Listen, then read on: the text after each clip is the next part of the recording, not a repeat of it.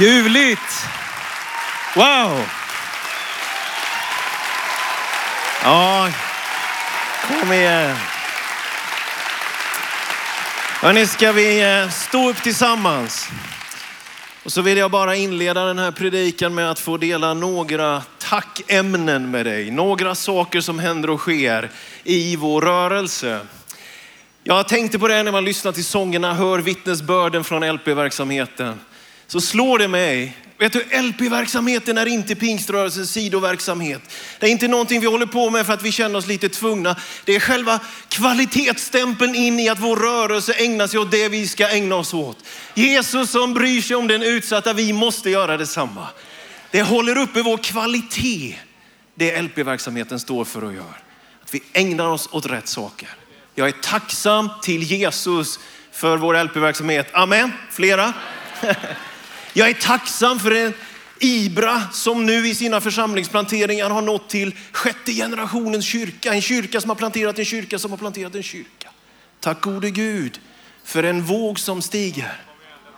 Jag är tacksam för ett PMU som når dit väldigt få når, där samhällssystem har brakat samman, så finns det ändå så att de där tungomålstalande, gudsprisande människorna som kallas pingstvänner verkar kunna bygga både vägar, skola och, och sjukvårdsinstanser.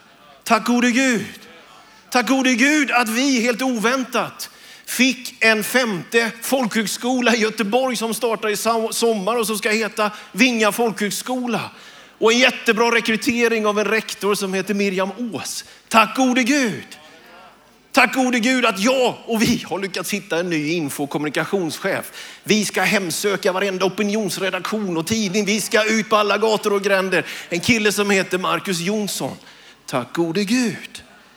Men det jag allra mest tackar Gud för den här kvällen, det är att år 2017, jag tänkte vi alldeles strax bara ska prisa honom och tacka honom för vad han har gjort i vår rörelse, i våra församlingar under 2017. Även om statistiken inte är helt sammanställd ännu, men det börjar närma sig, det är några få församlingar kvar, så kan vi konstatera att även under år 2017 döpte den svenska pingströrelsen över 2000 dyrbara själar till Jesus Kristus. Lovad vare Jesus Kristus. Det är stort att det behagade Gud, att det har behagat Gud att låta människor komma till våra församlingar och få ett hopp, en tro, ta det där steget och bli del i den lokala församlingen. Och därför är effekten den att på sista raden och det här är ett trendbrott. På sista raden står det plus 1500 eller mera för den svenska pingströrelsen under 2017. Vet du, det är ett budskap till, höll jag på att säga, djävulen. Att Guds församling lever, den växer. Inte av vår förmåga utan av Kristi förmåga. Vi har så mycket att vara tacksamma för och nu vill jag bara tillsammans med er säga tack Jesus för att han har varit trofast emot vår rörelse under 2017. Vill du vara med i den tacksägelsen? Tacka Gud för din församling. Tacka Gud för din församlingsledning. Tacka Gud för era missionärer, era projekt. Tacka Gud för våra gemensamma verksamheter. Vad säger ni? Ska vi lyfta vår röst i himlen och tacka honom för vad han har gjort under 2017? Älskade Jesus, vi tackar dig. Vi tackar dig av hela vårt hjärta Herre. För att vi anar, märker och ser detta ljuva, vackra som vi aldrig kan beställa men som vi älskar och tar emot. När du väcker ett människohjärta, när du sätter en passion i brand, när du upprättar den som ingen längre tror på. Herre, jag tackar dig den här kvällen. Tackar dig av hela mitt hjärta för att din församling lever i vår rörelse, i andra samfund, att du verkar i Sverige. Tackar dig för ett nytt skifte för kristen närvaro och tro i det här landet. Vi tackar dig för att ledare reser sig som inte bygger sitt eget utan som älskar det som tillhör dig. Tack gode Gud för att du är trofast. Det är din nåd att det inte är ute med oss. Det är ditt verk och vi ger dig all ära. Nu och för alltid är du värd församlingens hyllning, församlingens kärlek. I Jesu namn. Amen. Medan du står kvar så lyssna till tre korta men viktiga bibelversar. Tro på Guds ord i Jesu namn ifrån Matteus evangeliets tredje kapitel och den elfte versen. Johannes döparen sa, jag döper er i vatten till omvändelse. Men den som kommer efter mig är starkare än jag. Och jag är inte ens värdig att ta av honom sandalerna. Han ska döpa er i den helige ande och eld. När Jesus håller bergspredikan så inleder han den med saligprisningarna. Femte kapitlet och den tredje versen står det. Saliga är de som är fattiga i anden, för de tillhör himmelriket. Och så lyfter jag upp igen det vår mötesledare läste i inledningen av kvällsmötet här. Från Apostlagärningarna 1, vers 6-8. När de nu var samlade frågade de honom. Herre, är tiden nu inne då du ska återupprätta riket åt Israel? Han svarade dem. Det är inte er sak att veta vilka tider eller stunder som Fadern i sin makt har bestämt. Men när den helige ande kommer över er ska ni få kraft och bli mina vittnen i Jerusalem, i hela Judeen och Samarien och ända till jordens yttersta gräns. Och vi kan säga vårt amen. Amen. Varsågod och sitt ner.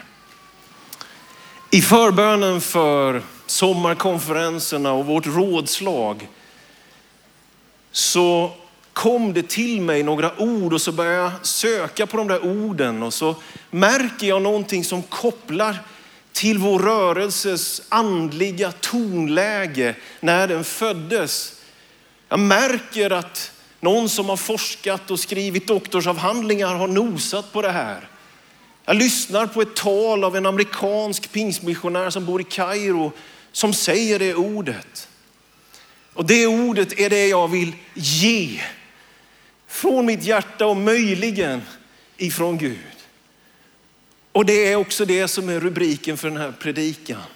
Det är ett litet ord på tre bokstäver och det är ordet mer. Det finns mer. Det finns mer för dig. Det finns mer att göra men framförallt att upptäcka i Jesus Kristus. Det finns mer i honom. Men det drabbade mig och det kommer vara inledningen på den här predikan. Att den där komparativböjningen, formen för det ordet står där och att det är angeläget att få säga in i en andlig rörelse, i ett andligt sammanhang, att det är viktigt att vi inte säger mycket och mest. Den här predikan kommer att handla om att det handlar inte om att det är, det får inte vara mycket och inte mest, men mer. Inte mycket i betydelsen att mäta, i betydelsen att försöka känna nu har jag det. Inte mest i betydelsen att försöka jämföra mig eller dig eller församlingen med någon annan. Jag tror att i andens värld finns det någonting som är känsligt och viktigt att fångas av, förstå för att inte komma snett. Det är som någonting man kan erfara men så är det borta. Varje predikant vet det, varje lovsångsledare vet det, varje mötesledare vet det. Man känner det i gudstjänstrummet, man känner det också i enskilda samtal. Det finns någonting utav en ödmjukhet som krävs för att Guds härlighet ska sänka sig över vår gemenskap. Därför är det inte bara med lätta steg som jag har gått fram här ikväll. Utan jag tror att det finns ett tonläge av allvar till mig och till oss inför det som ligger framför. Jesus säger i bergspredikan, döm inte så blir ni inte dömda. Med det mått ni mäter ska det mätas upp åt er. Vet du älskade vän, evangeliet är ett erbjudande till en hel värld. Evangeliet är inte ett argument i en debatt. Evangeliet är inte kommet för att vi ska solka ner det för att vinna ett åsiktsutbyte, för att bevara våra rättigheter och privilegier. Evangeliet är en Guds kraft i frälsning.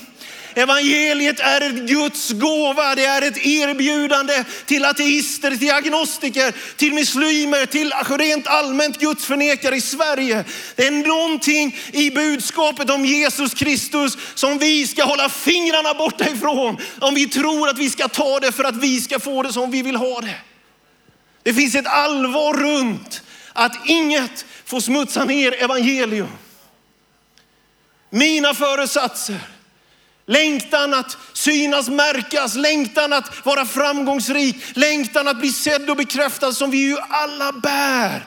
Den här kvällen är det min bön att vi ska få släppa längtan efter mycket och längtan efter mest. Men samtidigt fyllas av en törst och en hunger efter mer av Jesus Kristus. Efter den längtande, törstande, det där som har ett steg i sig. Det där som inte är färdigt och fixerat och som kan och vet, men som vet att det längtar. Det är brutna, det är försiktiga, men det som ändå sträcker sig fram. Jag döper er i vatten till omvändelse, sa döparen. Efter mig kommer en som är starkare än jag. Jag är inte ens värdig att ta av honom sandalerna. Han ska döpa er i den helige ande och eld. Vet du, jag tror att våra hjärtan inte behöver mer av uppfattningar, men vi behöver mer av helig övertygelse. Jag tror att den röst som ropade i judaöknen, den röst som bars upp i en kropp klädd i kamelhår, käkande gräshoppor och vildhonung, Johannes döparen. Jag tror att han exemplifierar ändå har något viktigt att säga in i en välutbildad, på många sätt ekonomiskt besuttet sammanhang. Det finns en röst som ropar i öknen. Det finns ett vajande strå där ute någonstans som kallar och pockar försiktigt på vår uppmärksamhet och som driver mig och dig förhoppningsvis till en längtan efter djupgående övertygelser. Vissa saker diskuterar man, men det finns någonting i evangeliet som är vårt liv. När orättvisor råder så kommer inte Guds församling egentligen med samma verktygslåda. När orättvisor råder i samhället så kommer Guds församling baserat på ett tänkande av rättfärdighet. Det Gud har gjort i Jesus Kristus erbjuder en sargad mänsklighet rättfärdighet. Erbjuder en position och en upprättelse som kommer att bidra till rättvisa. Vi är inte politiker, vi är profeter. Vi är inte de som fixar till någonting lite smidigt med kompromisser. Vi predikar Jesus Kristus och honom som korsfäst. Och för varje människa som tar emot det budskapet sker en förvandling och en förändring. Det är vårt andetag. Det är också någonting som ibland vi skulle behöva tappa andan inför. Beröras, längtan. Jag tänker att vi inte ska låta beröm gå oss åt huvudet och kritik aldrig gå oss åt hjärtat. Livet är så dyrbart, församlingen är så värdefull. Det finns någonting som är i fighten, i gungan, i stöpsleven omkring Guds församling.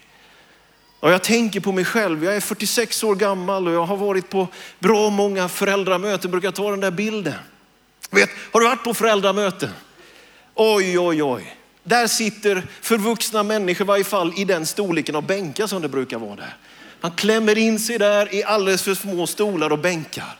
Och så försöker man att genomleva den här timmen och fröken eller magistern kämpar på där framme. Och så kommer punkten, vilka vill vara föräldrar, klassföräldrar? Vilka vill sitta i föräldrarådet? Och ni vet ju, ni som har varit med där och hur kanske en del av er också har agerat och jag får väl bekänna att jag, direkt tar man fram telefonen, tittar upp i taket, alla möjliga undanmanövrar. Man hoppas att aldrig frökens blick ska fånga ens egen. Eller? Man blir så passiv på något sätt. Aldrig är jag väl så, en så dålig förälder som när jag går på föräldramöte känns det så. Inte för jag är någon lysande pappa i alla fall, men, men jag är verkligen på mitt lägsta läge på de där föräldramötena och jag är inte ensam. Dessutom sitter jag och hoppas på att ingen check typ ska komma på någon picknick eller något som alla måste åka på.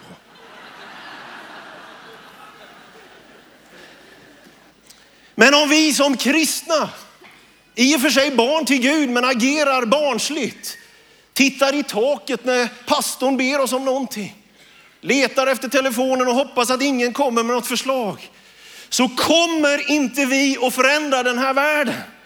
Det kommer ju inte ske genom ett åskådande, det kommer ske genom ett tjänande.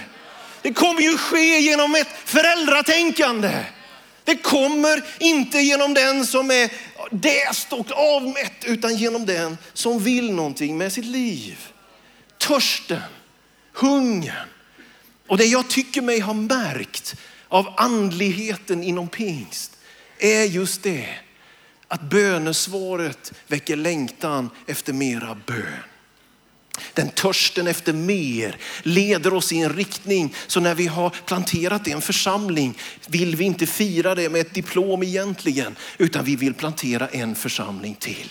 När vi har sett en människa bli upprättad så längtar vi efter att nästa människa ska bli upprättad. Det är inte så att vi nöjer och slår oss till ro och tycker nu är det ganska mycket och nu har vi till och med mer än den där där borta. Nu är det så. Nej, den helige ande i det jag tror är den sista tiden innan Jesus kommer tillbaka, kommer väcka en hunger i våra hjärtan efter mer.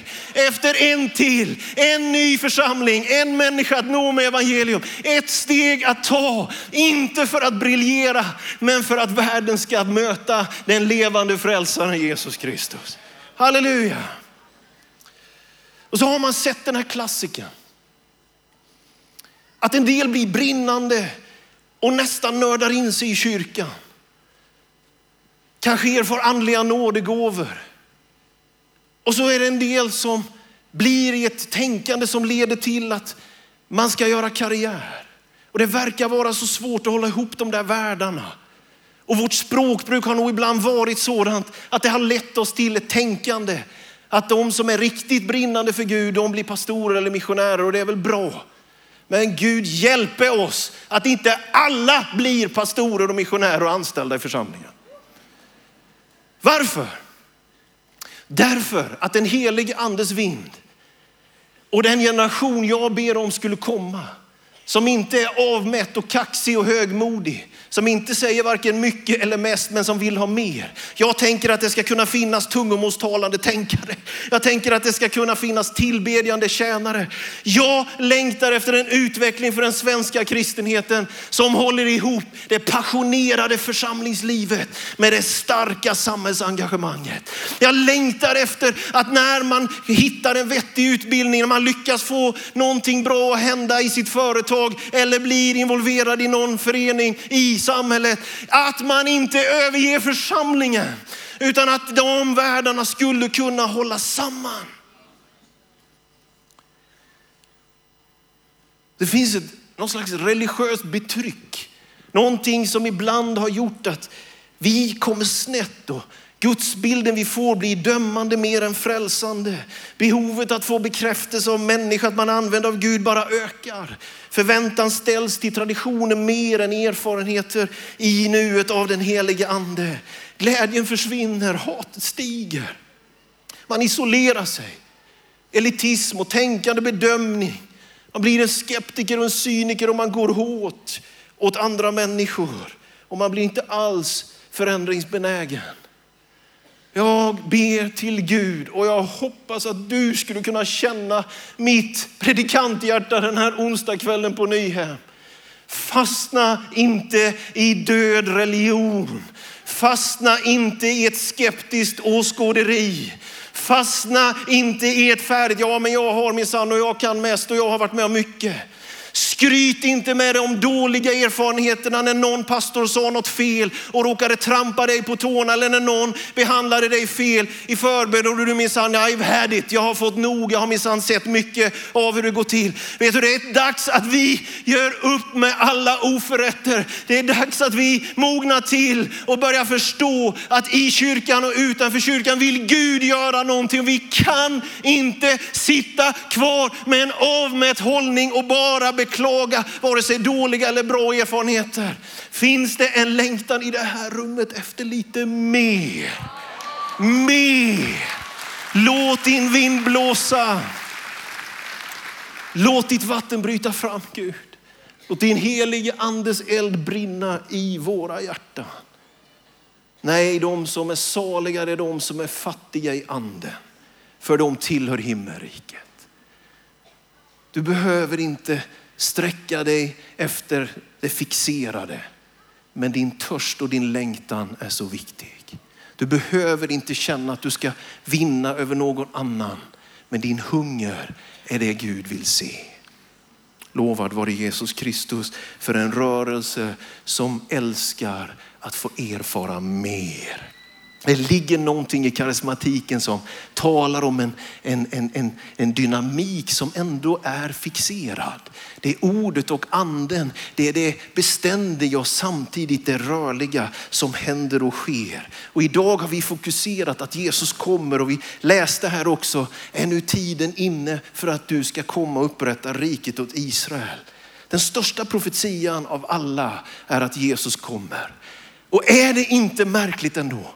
Att lärjungarna som hade sett honom stilla stormar, som hade varit med när han väckte upp till exempel änkan i Nain, hennes son, som hade varit med och sett bespisningsunder. Är det inte märkligt att de efter hans död och uppståndelse, är det inte konstigt att de i alla fall frågar efter, Herre ska du nu upprätta Israel? Ska du nu så att säga kasta romarna i Medelhavet? Ska vi nu bli av med det religiösa, korrupta prästerskapet? Är det dags nu? Lärjungarna som hade vandrat med honom i tre år hade ändå en så felaktig bild av vad det här riket skulle innebära. Och Jesus får säga till dem, det där är inte er sak. Men så kommer det här, men mer. Men när den helige ande kommer över er ska ni bli mina vittnen. De stora skiftena, hans ankomst, de definierar Herren och Fadern själv. Vi är inte med i planeringskommittén. Vi är med i välkomstkommittén. Vi förkunnar den största profetian av alla, att Jesus kommer. Och där i finns inget att vi drar oss undan, utan istället sträcker oss till den världen som är runt omkring oss. Jag tror att vi behöver återigen se att det som ligger framför i vår framtid kommer inte byggas av elitistiskt tänkande, kommer inte byggas av vår förmåga. Det kommer att byggas av vår törst och av vår hunger. Det kommer att byggas av ödmjuka människor som ändå vet vad Gud kan göra. Lovad var Jesus Kristus. Sverige, Sverige 10 miljoner människor och jag tror att vi återigen behöver bejaka Sverige och vi gör ju det allt mer som ett missionsland och agera därigenom utifrån ett överordnat uppdrag att i ord och handling gestalta evangeliet. Jag uppmuntrar dig som församlingsmedlem att se på din pastor som en missionär. Jag uppmuntrar dig som församlingsmedlem att se dig själv som en missionär. Kom inte till kyrkan och avnjut en gudstjänst eller kritisera den. Sunka inte ner ditt eget tänkande om vad det här Gudsriket innebär och förvänta dig någon slags programverksamhet. Vi är på en mission ifrån Gud. Vi är sända till en döende värld. Vi har inte tid med onödiga debatter. Vi kan inte leva det livet. Det måste väckas upp någonting och må det ske den här kvällen.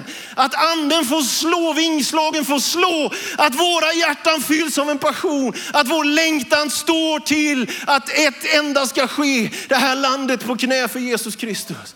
Vet du, vi behöver vänja oss vid att tillväxt det är normalläget. Vi behöver vänja oss vid att det är nya människor varenda söndag. Vi behöver vänja oss vid att någon kommer fram och säger, jag tror Gud har kallat mig till missionär. Vi som ledare behöver på något sätt förstå, det är en ny era för kristen närvaro i Sverige. Vi behöver uppgradera vårt tänkande. Dörrarna är öppna, hjärtan är öppna, evangeliet kommer gå fram. Halleluja! Tack gode Gud. När vår rörelse bröt fram så kom det fram en förkunnelse 110 år sedan från Los Angeles. Och jag önskar att vi skulle betona den tonen mer och mer. För jag tror den har framtiden för sig. Pingstförkunnelsens credo säger så här, att det är Jesus som frälser. Det är Jesus som ger helig ande. Det är Jesus som bygger sin församling. Det är Jesus som helar dig och det är Jesus som en dag kommer tillbaka. Alltså gåvan av den helige ande, drivet, passionen, lovsången, tungomålstalandet ledde till en predikan som inte handlar om församling, verksamhetsstrukturer, som inte handlar om karismatikens bakgårdar ibland eller karismatikens framgårdar, utan som handlar om Jesus. Låt oss säga Jesus många gånger. Låt oss fokusera honom. Låt oss förstå att de här 2000 som har döpt, de har inte döpt så att säga av oss eller genom oss. Det är ju Jesus som frälser. Det är ju grundläggande och vi vet det här. Men jag tror det är känsligt. Att den helige ande kommer att fostra både mig och er. Om vi tror att det är vi som har det. Om vi tror att vi är bättre än någon annan kyrka eller annat samfund. En skada som har hela tiden velat lura oss. Att tro att vi på något sätt förfogar.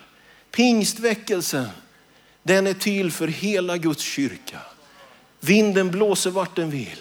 Jesus kommer aldrig fråga varken dig eller mig om lov vem han ska fylla med helig ande. Han kommer aldrig fråga dig och mig om lov vem han ska kalla till apostel, profet, herde, evangelist och lärare. Vi, om vi är ett pingstfolk så vill vi bara hitta dem, bekräfta dem, lägga händerna på dem och sända ut dem. Det finns någonting i pingsten att det är vår betoning, men det är inte vår ägodel älskade vänner. Det är vår betoning, men det är inte vår ägodel. Sen är vi en pingströrelse. Vi har en övertygelse om hur dopet förrättas, hur en församling leds, ett människosynstänkande, en bibelsyns Eh, uppfattning. Absolut, det tillhör pingströrelsen. Men det vi är födda med primärt, det är att vara en del av pingstväckelsen.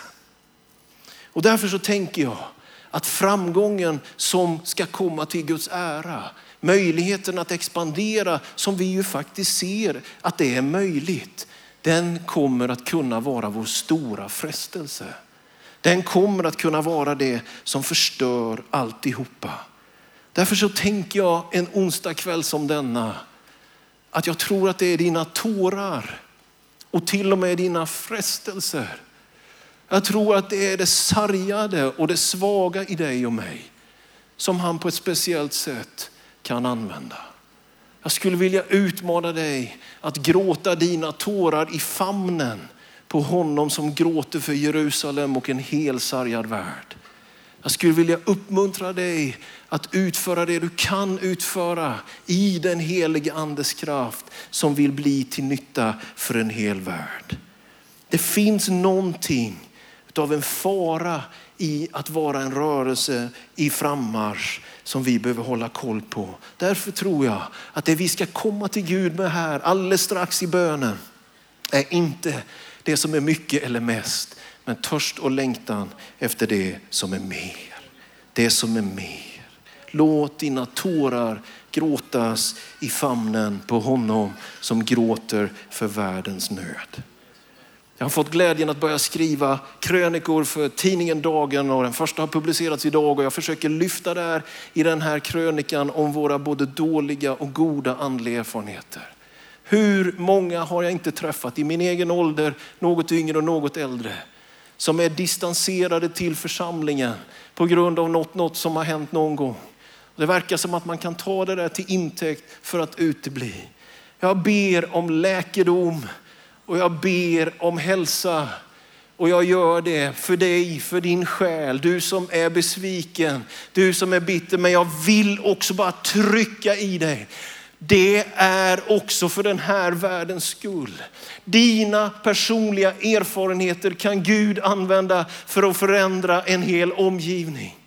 Det som är besvikelse kan han vända till seger. Det som är nederlag blir till upprättelse för någon annan. Var inte rädd för det bräckliga och svaga. Var bara rädd för isoleringen. Var bara rädd för det cyniska. Var bara rädd för att bli en åskådare. Så på något sätt så vill jag bara ropa ut i Sverige den här kvällen. Kom tillbaka till Guds församling, du som har lämnat. Kom tillbaka och låt dig upprättas i den gemenskap som bär sår. Men som kommer med helande. Det är det dubbla med Guds församling. Inte är den perfekt, men den är helig. Inte gör den allt rätt, men den är rättfärdig. Du som människa, inte får du allt på plats. Absolut får inte jag det i alla fall. Men vi är Guds barn och vi är födda till seger i namnet Jesus. Det finns ett återtåg som ska komma över vårt lands församlingar. Apostlarna sa en gång till Herren, ge oss mer tro. Det står om i Apostlagärningarna att Guds ord hade framgång, det spred sig allt mer. När Paulus skriver i Romarbrevet 5 så skriver han, när vi nu har förklarats rättfärdiga genom hans blod, hur mycket mer ska vi då inte genom honom bli frälsta från vredens domen? Genom hans död som vi blir försonade med honom, hur mycket mer ska vi då inte som försonade bli frälsta genom hans liv? Så lite längre ner så skriver han om döden kom att regera efter en endas fall genom denna ände. Hur mycket mer ska då inte de som tar emot den överflödande nåden och rättfärdighetens gåva få regera i liv genom den ende Jesus Kristus? Och så står det, där synden blev större, där överflödade nåden ännu mer.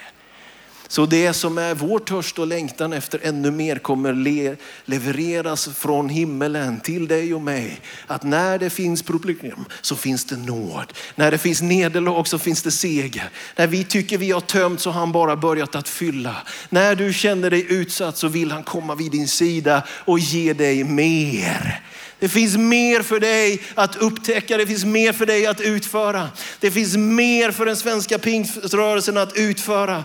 Det finns så mycket som ligger framför och vi är nu i det läget att det är det som gäller. Jag är en av dem. Här framme sitter flera. Jag har sagt till våra verksamhetsledare, jag kan nog ändå tala för oss alla som bär ett slags andligt ansvar för vår rörelse och som just nu betjänar den lite mera kanske på ett nationellt sammanhang. Vet du, vi är fyllda med tro. Vi håller inte på att packa ihop väskan. Vi tänker inte att vi har gjort vårat. Inte i någon slags kaxighet, men vi upplever att andens vind blåser fortfarande. Vi upplever att det finns ett pockande ifrån himlen. Gud vill att vi ska göra mer. Därför tänker vi att vi behöver uppmuntra er att tänka, det är investering som gäller, inte bara att klara av det här. Vår säkerhet finns inte i samlandet, vår säkerhet finns i sändandet.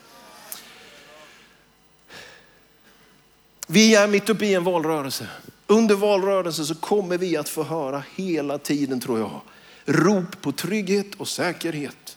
Människor kommer att beskrivas som utmaningar och grupper ställas emot varandra. Ska då kyrkan ropa detsamma? Eller ska vi istället utbe oss en andefylld långtgående rörelse med öppna sinnen, hjärtan och hem? Hur långt kan pingstdagens andeutgjutelse nå? Du vet att den helige ande är ett stort ja till livet. När aposteln Paulus reser runt och jag går ner för landning med det och våra lovsångare kan komma fram här. Aposteln Paulus reser runt och bär vittnesbördet om Jesus till ort efter ort och möter grupp efter grupp. Så i Apostlagärningarna 16 kapitel kan man läsa om hur han söker nästa steg. Söker efter det som är mer. Och så blir han hindrad. Han får nej två gånger. Han är i det nuvarande Turkiet. Han blir hindrad av Jesu ande och Guds ande tillåter honom inte att gå i vissa riktningar.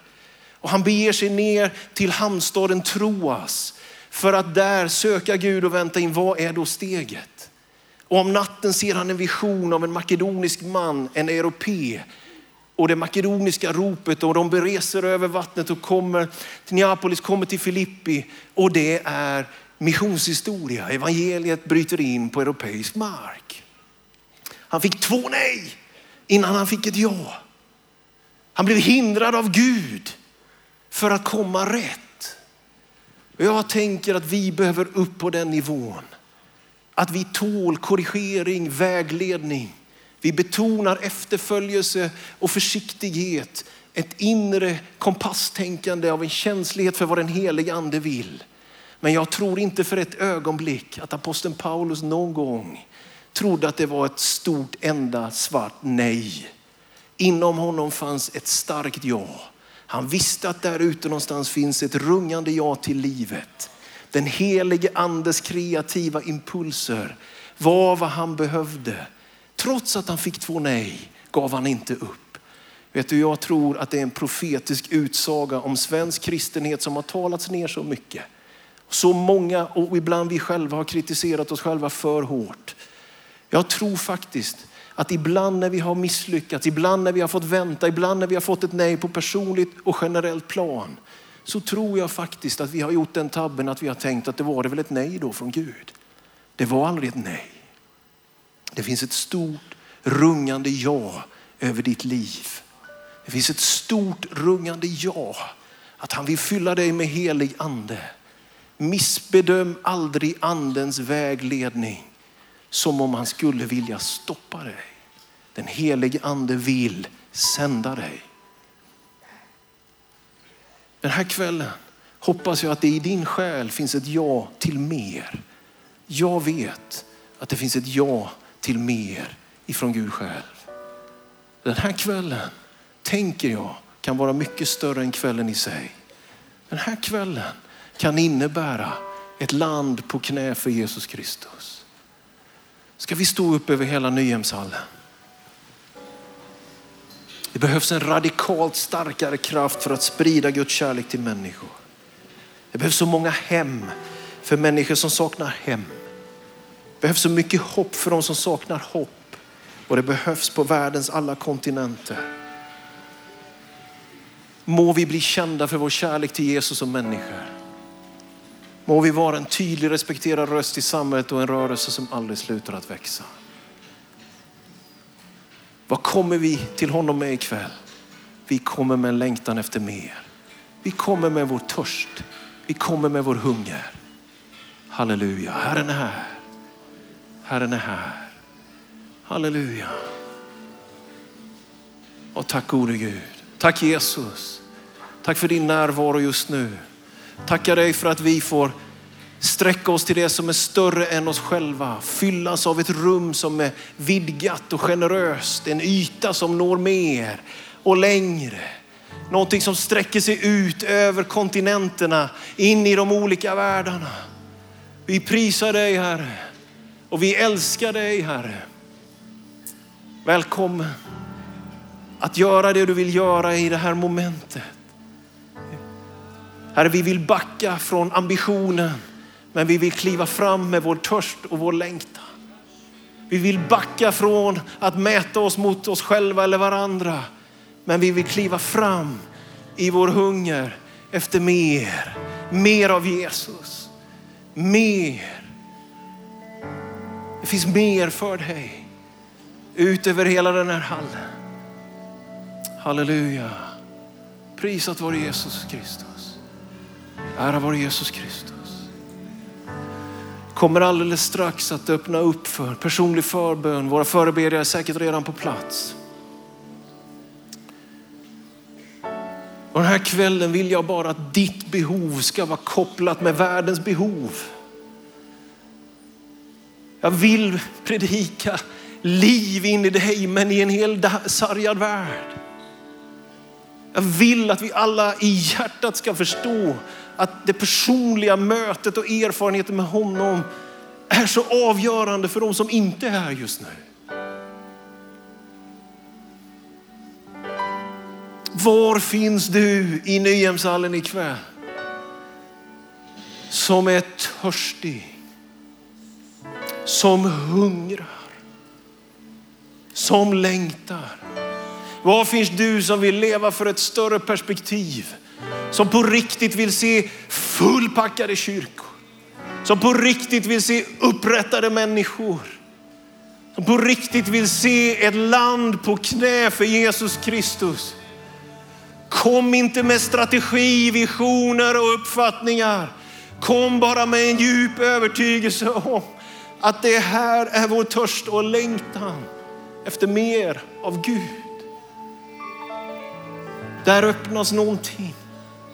Och det är så vackert och det är så taktilt, det är beröring. Kom ifrån läktaren och här nere. Du som vill ha att någon lägger händerna på dig, sök förbön. Du som inte är kristen, ge ditt liv till Jesus här ikväll. Du som inte är döpt i den heliga ande, gå till våra förebedjare och de ber för dig och Jesus ska fylla dig med helig ande. Kom, kom från alla områden du som törstar och längtar. Men vi öppnar också upp här i mitten för bara att igenkänna längtan i hjärtat men för landet och världen. För dig som behöver mer av Gud för någon annans skull. För dig som är tillgänglig, inte genom förmågan och inte av det som är mycket och det som är mest, utan av det som skulle kunna bli mer. Välkommen. Välkommen i Jesu namn. Gud rör vid dig. Amen, amen. Det är många som söker förbön, väldigt många. Betjäningen framme till vänster och välkommen att komma fram. Jag, jag tror att det är många fler som skulle behöva igenkänna hungern och törsten och rikta den mot Gud. Du som har riktat den till din förmåga, du som har riktat den till pengarna, du som har riktat den till uppfattningen, du som har riktat den. Det här är din kväll att faktiskt få ett livsförvandlande möte med Jesus. Där tanke och hjärta för en enda gångs skull ska hålla samman. Här står hundratals människor, men var är du? Jag tänker att den här kvällen så kommer vi inte släppa liksom utan att det kommer ske förändringar. Det ska inte vara detsamma i din församling efter den här kvällen. Den här kvällen ska det ske skiften i den helige ande. Vi ska plocka några saker i namnet Jesus i förbönen. Den här kvällen ska det förändras saker i din familj.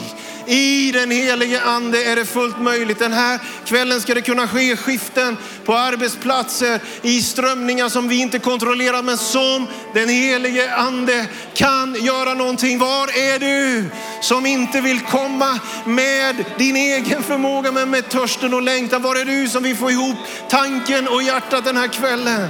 Jag vill och tror att någonting behöver lossna, kära vänner. Någonting behöver lossna. Någonting behöver befrias i din själ. Någonting behöver befrias i församlingar. Det finns församlingar som behöver en helt ny nivå av gudstjänstfirande. Det finns församlingar som behöver en helt ny nivå av beslutsfattande, av risktagande. Någonting förlöses. Det föds nya kyrkor, nya människor som nås, nya projekt. Någonting händer där vi kommer med vår längtan. Han ska ge helig ande. Han döper i helig ande och eld. Det kommer en passion som ingen kan stoppa. Det kommer en eld som ingen kan hindra. Det väller fram ett liv ifrån himmelen. Inte på grund av oss, men på grund av att det är en aktuell och en brådskande situation. Många är här, men var finns du? Och om du står kvar så är det ju fine. Men sträck dig till Gud. Släpp klockan, släpp tankarna vad som händer därefter. Vi måste få ett Kairos i Sverige. Kalendern åt sidan och Guds skeenden på agendan. Vi måste få en församlingskropp som ser sig som missionsrörelse ut i alla världar. Gud ska ge oss Sverige på knä för Jesus Kristus. Församlingar ska blomstra i alla samfund, i alla sammanhang. Pingstväckelsen ska bryta fram. Vinden må blåsa. Slagen ifrån himmelen. Gud ger dig en glädje som är mycket mer och någonting smälter samman av tänkande och hjärta, av passion och reflektion. Alla dina erfarenheter, dåliga och bra, låt dem bara smälta in i en längtan efter Gud. Du får inte förlora den här kvällen. Jesus Kristus är här. Elden ifrån honom brinner. Han döper i helig ande. Någonting skiftar i anden över ditt liv den här kvällen. Det händer i städer, det händer i samhället, det händer i kulturen. Det sker någonting när Guds folk vidgar hjärtat i bön till Gud. Mycket förmår en rättfärdig mans bön. Halleluja! Sverige ska bli frälst. Människor i Sverige ska ta emot honom. Livet ifrån himmelen. Din törst och din längtan. Han kommer fylla den med helig andes eld. Jesus, vi är hos dig. Vi älskar dig, Herre. Och vi ber att du ska förbarma dig över vårt land, över våra församlingar, över medmänniskor i alla världarna, Herre. Åh, Herre, den här onsdagskvällen så ber vi, Herre, ge oss, Herre, det som ligger på ditt hjärta. Att höra det du hör, att se det du ser, att känna det du känner. Det som drev dig till korset, låt det få driva oss ut i alla världar. Jesus, jag ber om en församling som är hungrig på mer. Ber om en församling som längtar efter mer. Jag ber om en öppenhet, jag ber om gästfrihet, generositet, utgivande. Prisat vare ditt namn Herre, vi älskar dig. Vi tillber. Jag tackar dig för en tungomålstalande, tänkande pingströrelse. Tackar dig för passion och reflektion. Jag tackar dig Herre för läkedom över det som har varit och en hunger efter det som ska komma. Halleluja! Tackar dig Herre. Blomstrande församlingar. Jesus, jag ber för de församlingar som har konflikter just nu. Låt det få ske ett skifte den här kvällen, Herre. Ber för familjer som är sargade. Låt det få komma läkedom den här kvällen. Jesus, tack för befrielse. Tack för liv. Tack för kraft. Tack för allt du gör, Herre. Åh, vi älskar dig. Halleluja. Halleluja. Halleluja. Halleluja. Upplever en förnimmelse av en, ett moment i gudstjänsten som kommer nu som, som jag inte alls har planerat men som jag ändå tror att över hela kyrkan. Jag tror att vi kanske vi böjer vårt knä, framförallt vårt hjärta. Jag tror att det finns ett moment av en sorg som ändå drabbar oss över en situation. Och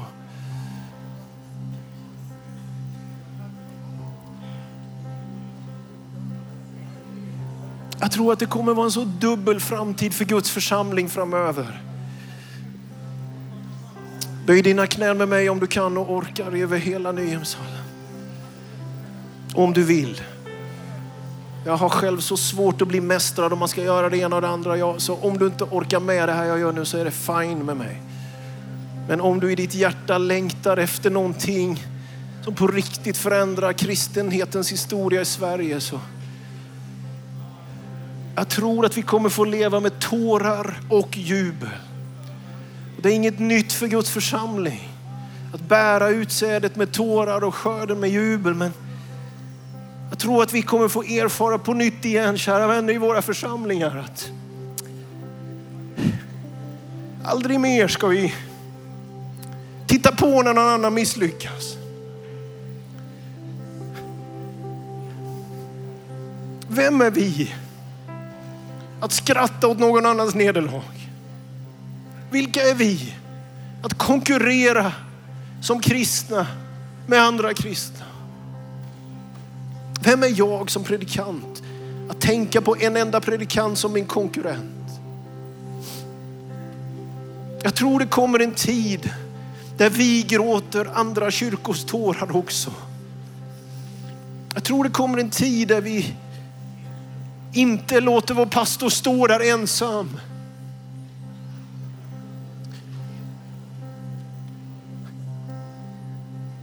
Utan där vår, vår ledningstårar är våra tårar. Jag tror också att det kommer en tid av det djupaste jubel. Av en glädje som märks innan gudstjänsten har börjat. En passion.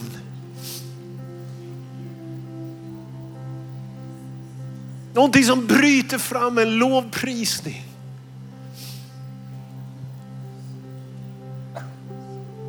Därför så tror jag på en lovprisande, jublande, tårfylld församling. Jag tror på de som är fattiga i anden. Jag tror på de som kommer med längtan till gudstjänsten.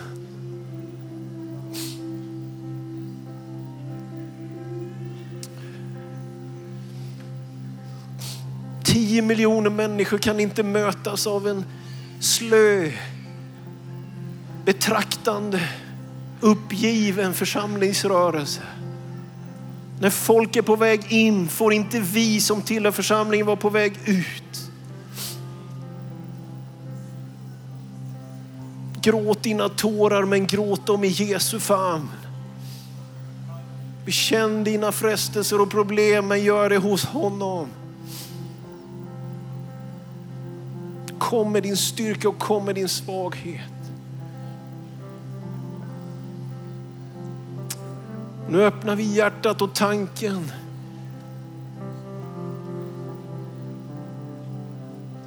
Helige Ande, låt vingeslagen slå över Nyhemshallen den här onsdagskvällen. Låt elden brinna som aldrig förr. Kom en beslutsamhet över oss. Herre. Höj nivån för kristet uttryck i Sverige. Bort från program och in i tillbedjan. Bort från självförverkligande och in i Kristus förverkligande. Halleluja. Halleluja, halleluja. Prisad vare Jesus Kristus. Jag tror att det behagar Gud att vi nu över hela Nyhemshallen talar i nya tungomål att vi prisar Jesus. Jag tror att det behagar honom att vi sjunger i den helige ande. Jag tror att han längtar efter uttrycket ifrån dig. Uttryck din kärlek. Soramarandiri sigaramandiri sigaramandi. Soramarandiri. Sora mandiri sigara Maria sigara mandi. So. Oh.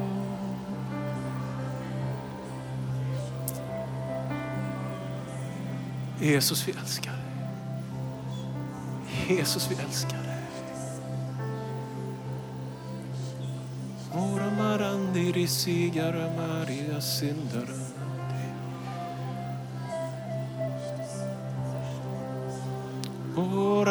Mandiri sigara mandiri sigara. Ananandiri ramaranandiri. Sora mandiri dindiri dandiri.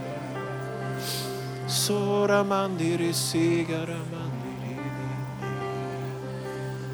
Ora mandiri sigara mandiri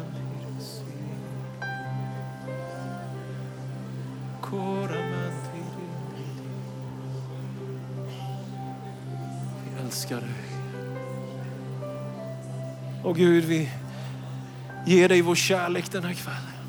Ta emot vår hyllning. Ta emot vår bön.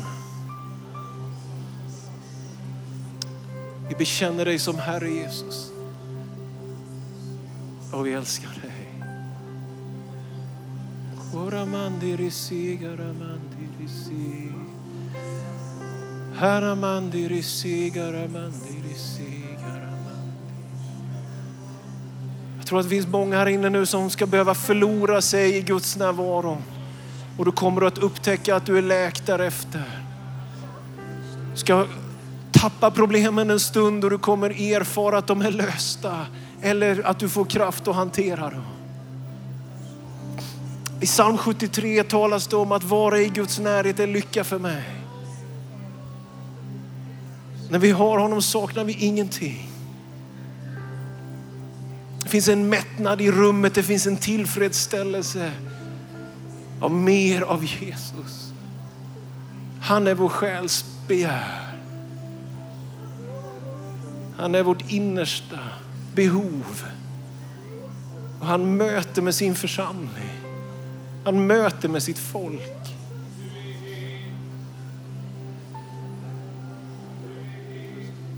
Han rör för dig. Sogaramandi rishigara Maria sigaramandi. Halleluja. Halleluja. Halleluja. Suramandi rishigara Maria sindara Maria. Halleluja. Halleluja. Oramandirisi.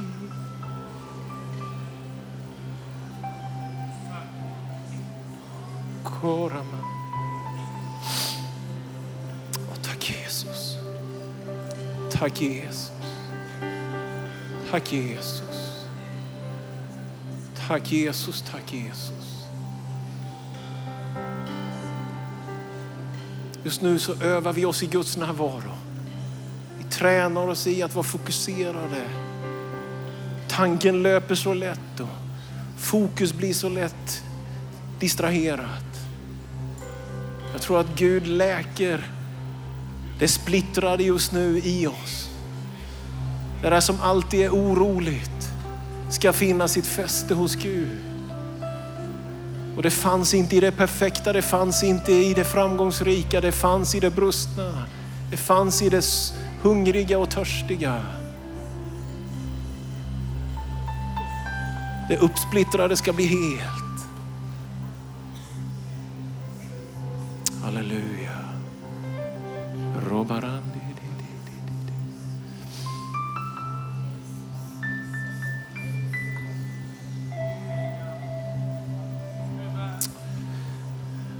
Det finns så mycket som sker en sån här kväll. Och jag kan bara upp uppfatta något lite utav det. En sak som jag tror pågår i det här rummet just nu som den helige ande gör. Det är att det finns kanske en 150-200 kallelsebärare här inne som behöver beskydd. Som behöver uppmuntran. Jag tror Kanske det här kan vara en game changer också för att vi på riktigt säkrar framtiden när det gäller att orka, våga och vilja ännu mer, släppa fram nya ledare. Jag tror att det finns en 150-200 barn, tonåringar, unga vuxna i den här hallen just nu som någonting händer med.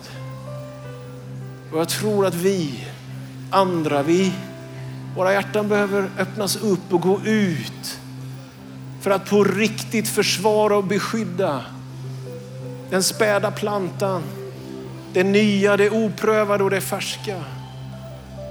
Det som ännu inte har hunnit få så mycket rot är värt så mycket mer beskydd. Och jag tänker att i det här rummet finns möjligheten för att orka ett helt liv i Guds tjänst. Jag tänker att i det här rummet finns möjlighet att orka bära besvikelser och bakslag och motgångar. Jag tänker att i det här rummet finns möjligheten att segra genom allt, trots nederlag.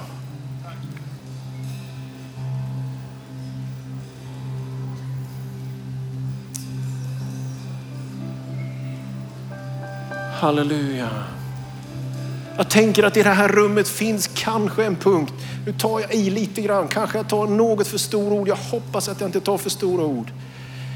Men det skulle vara otroligt skönt om det i det här rummet, i den här kvällen, i denna andliga gemenskap med en möjlighet att få göra skiften. Att vi ändå skulle få ett slut på en generationsmotsättning som ändå pressar många av oss och våra församlingar. En slags punkt för att ställa saker mot varandra, människor mot varandra. En värld som spricker kan inte mötas av en församling som spricker.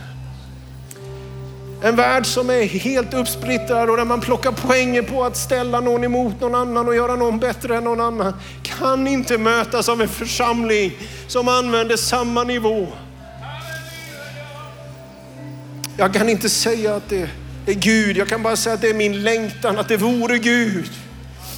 Att vi på riktigt kunde få ett slut på onödigheter och futtigheter. Och på riktigt bli fokuserade på det Herren är fokuserad på. Utan att vilja tysta någon eller något. Så vill jag ändå uppmana oss alla. Och jag tror att i Jesu namn ska det vara brutet som spräcker och splittrar och förgör. I Jesu namn ska vi vara fria församlingar och enade församlingar. I Jesu namn. Halleluja. Så kommer den där brisen som stiger till en vind och så kommer den där friska. Så kommer det ljuva, så kommer friheten för tanken att löpa, själen att romantiseras. Berusning och hänförelse i den helige ande. Så kommer vidderna och ytan för Guds församling. Så kommer poesin, så kommer musiken, så kommer kreativiteten och skapandet. Så kommer livet som väller fram och som ingen kan stoppa. Så kommer det vackra och det smyckade. Så kommer det hänförda till sin fulla rätt. Så tecknas denna vackra brud, denna vackra kvinna som församlingen är. Så rör hon sig i sin kärlek till sin mästare. Rör kroppen sig i harmoni. Tack Jesus. Tack Jesus.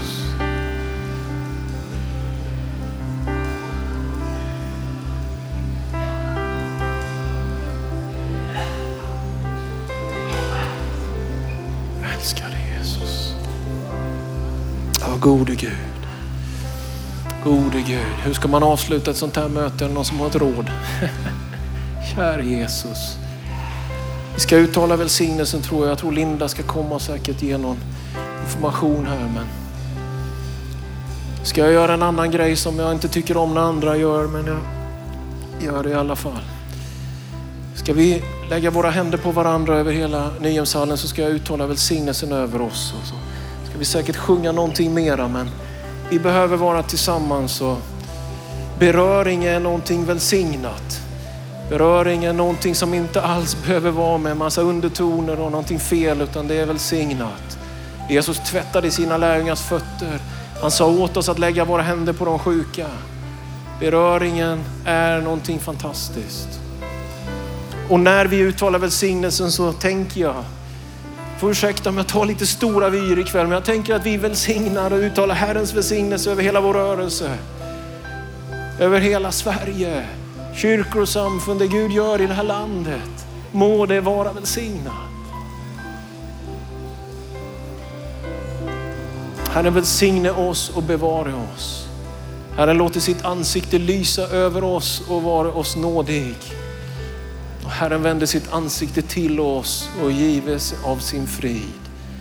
Faderns, Sonens och i den helige Andes namn. Amen.